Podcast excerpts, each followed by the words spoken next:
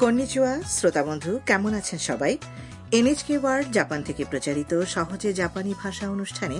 আপনাদের সবাইকে স্বাগত জানাচ্ছি আমি তনুশ্রী বিশ্বাস আর আমি হিরক খান তাহলে রেডি হয়ে যান বন্ধুরা জাপানি ভাষার আরো একটি পাঠ আমরা একসঙ্গে শিখব তাই হবে অনেক মজা হবে অনেক ফান আজ আমাদের বারোতম পাঠ এই পাঠে এবং পরবর্তী আরেকটি পাঠে আমরা শিখব কিভাবে অনুভূতি প্রকাশ করতে হয় এবং কোনো কিছু বুঝিয়ে বলা যায়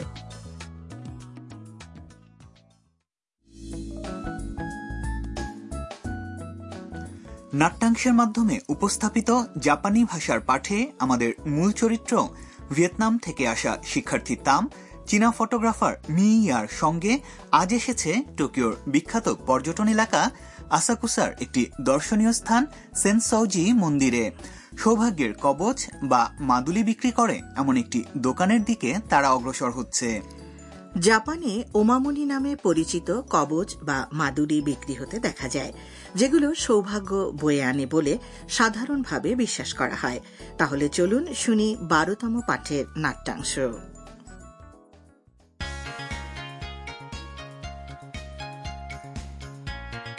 これかわいいお守りですね本当かわいいこれもいいですねそれは縁結びのお守りです800円になります縁結縁結び恋人ができるお守りじゃあこれをください বরাবরের মতোই এবার প্রতিটি বাক্য বুঝে নেওয়ার পালা তাম একটি ঘণ্টাযুক্ত কবচ দেখতে পেয়ে বলল これかわいいお守りですね কি সুন্দর কবচ তাই না মিয়া সম্মতি প্রকাশ করলো এভাবে 本当かわいい সত্যি খুব সুন্দর আরেকটি কবচ দেখেও তাম কৌতূহল প্রকাশ করলো これもいいですね আর এটাও তো দেখছি সুন্দর দোকানি তখন ব্যাখ্যা করে বললেন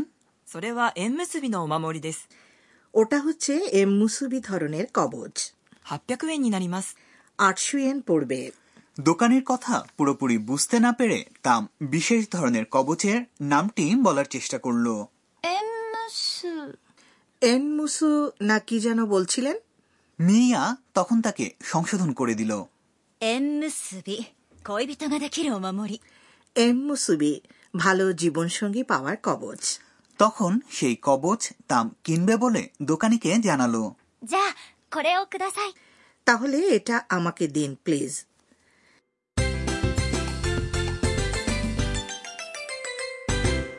আজকের পাঠের মূল বাক্য হচ্ছে কি সুন্দর সৌভাগ্যের কবচ তাই না かわいいお守りですね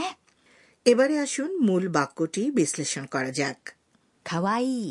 এটি একটি বিশেষণ যার অর্থ সুন্দর আকর্ষণীয় মন কাড়া দেখতে মিষ্টি ইত্যাদি お守り কথাটির মানে তো জেনেই গেছেন কবচ মাদুলি ইত্যাদি এরপরে আছে মার্জিত ভঙ্গিতে বাক্য শেষ করার পার্টিকেল です。 আর সবশেষে আছে ね。 এই পার্টিকেল যে কোনো বাক্যের শেষ প্রান্তে জুড়ে দিলে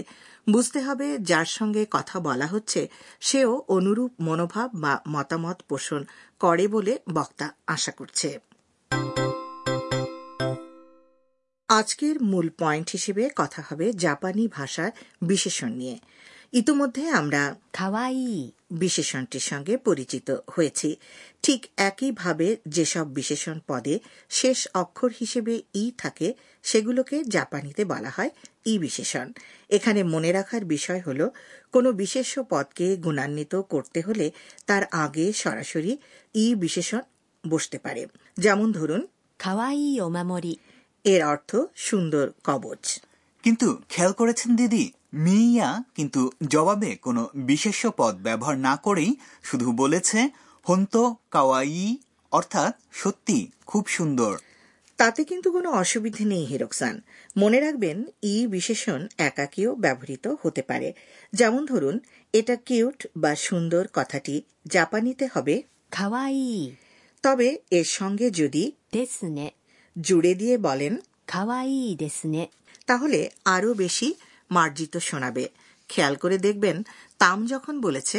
これもいいですね。 মানে এটাও সুন্দর বা ভালো তখন সেখানে থাকা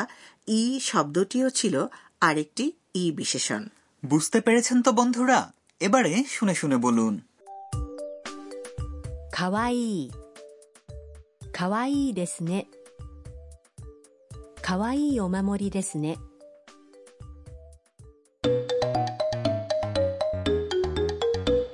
ঠিক আছে এবার চলুন একটি নমুনা সংলাপে সুভেনির সম্পর্কে কারো অভিমত শুনি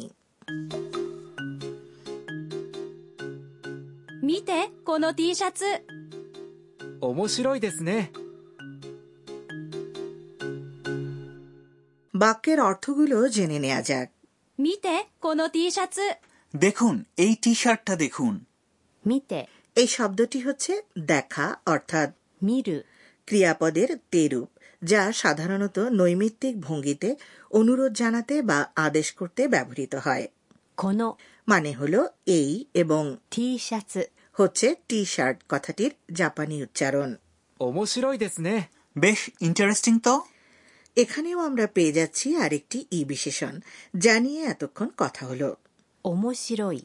বিশেষণটির অর্থ ইন্টারেস্টিং বা মজার বন্ধুরা এবার আপনাদের পালা শুনে শুনে বলুন 面白い面白いですね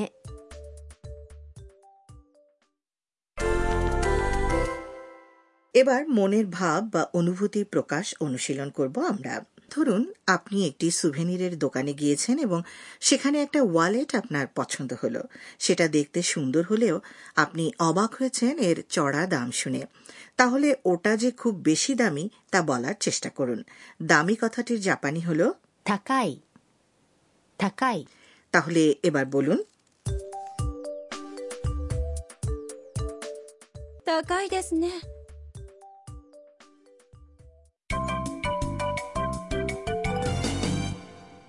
এবারে আজকের বোনাস বাক্য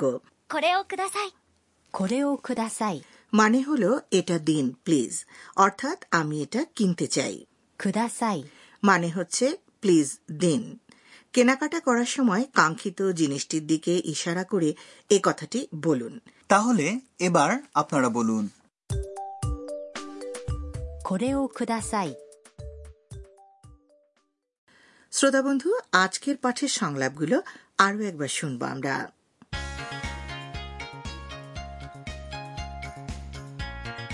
これかわいいお守りですねほんとかわいいこれもいいですねそれは縁結びのお守りです800円になります縁結縁結び恋人ができるお守りじゃあこれをください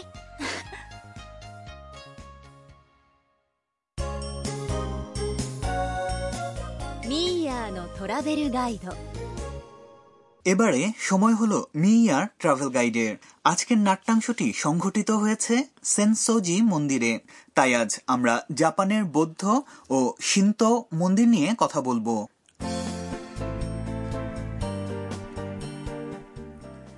সমগ্র জাপানের আনাচে কানাচে ছড়িয়ে আছে অসংখ্য বৌদ্ধ ও সিন্ত মন্দির সিন্ত মন্দিরে প্রাচীনকাল থেকেই সিন্ত দেবতাদের পুজো করা হয়ে আসছে অন্যদিকে বৌদ্ধ মন্দিরগুলো হচ্ছে বৌদ্ধ ধর্ম ও কৃষ্টির প্রাণকেন্দ্র আর এরকম বহু মন্দির জনপ্রিয় পর্যটন স্থান হিসেবে খ্যাতি লাভ করেছে তাই না দিদি হ্যাঁ ঠিকই বলেছেন হিরকসান এর একটা কারণ হলো যুগ যুগান্তরের নির্মাণ শৈলী কলাকৌশল আর প্রযুক্তি যা ব্যবহার করে এসব মন্দিরের ভবন বৌদ্ধ মূর্তি এবং অন্যান্য স্থাপত্য ভাস্কর্য তৈরি করা হয়েছে আর অবশ্যই এসব মন্দিরে থাকা দৃষ্টিনন্দন বাগানও পর্যটকদের আকর্ষণের কেন্দ্রবিন্দু টোকিওতে সেনসৌজি বৌদ্ধ মন্দির যার কথা আজকের নাট্যাংশে বলা হলো আর মেইজি জিঙ্গু শিন্তো মন্দির বেশ জনপ্রিয় পর্যটন স্থান ঠিক বলেছেন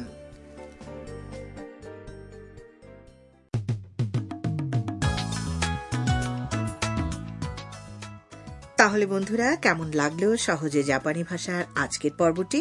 জানাবেন আশা করি আর আগামী পর্ব শোনার আমন্ত্রণ রইল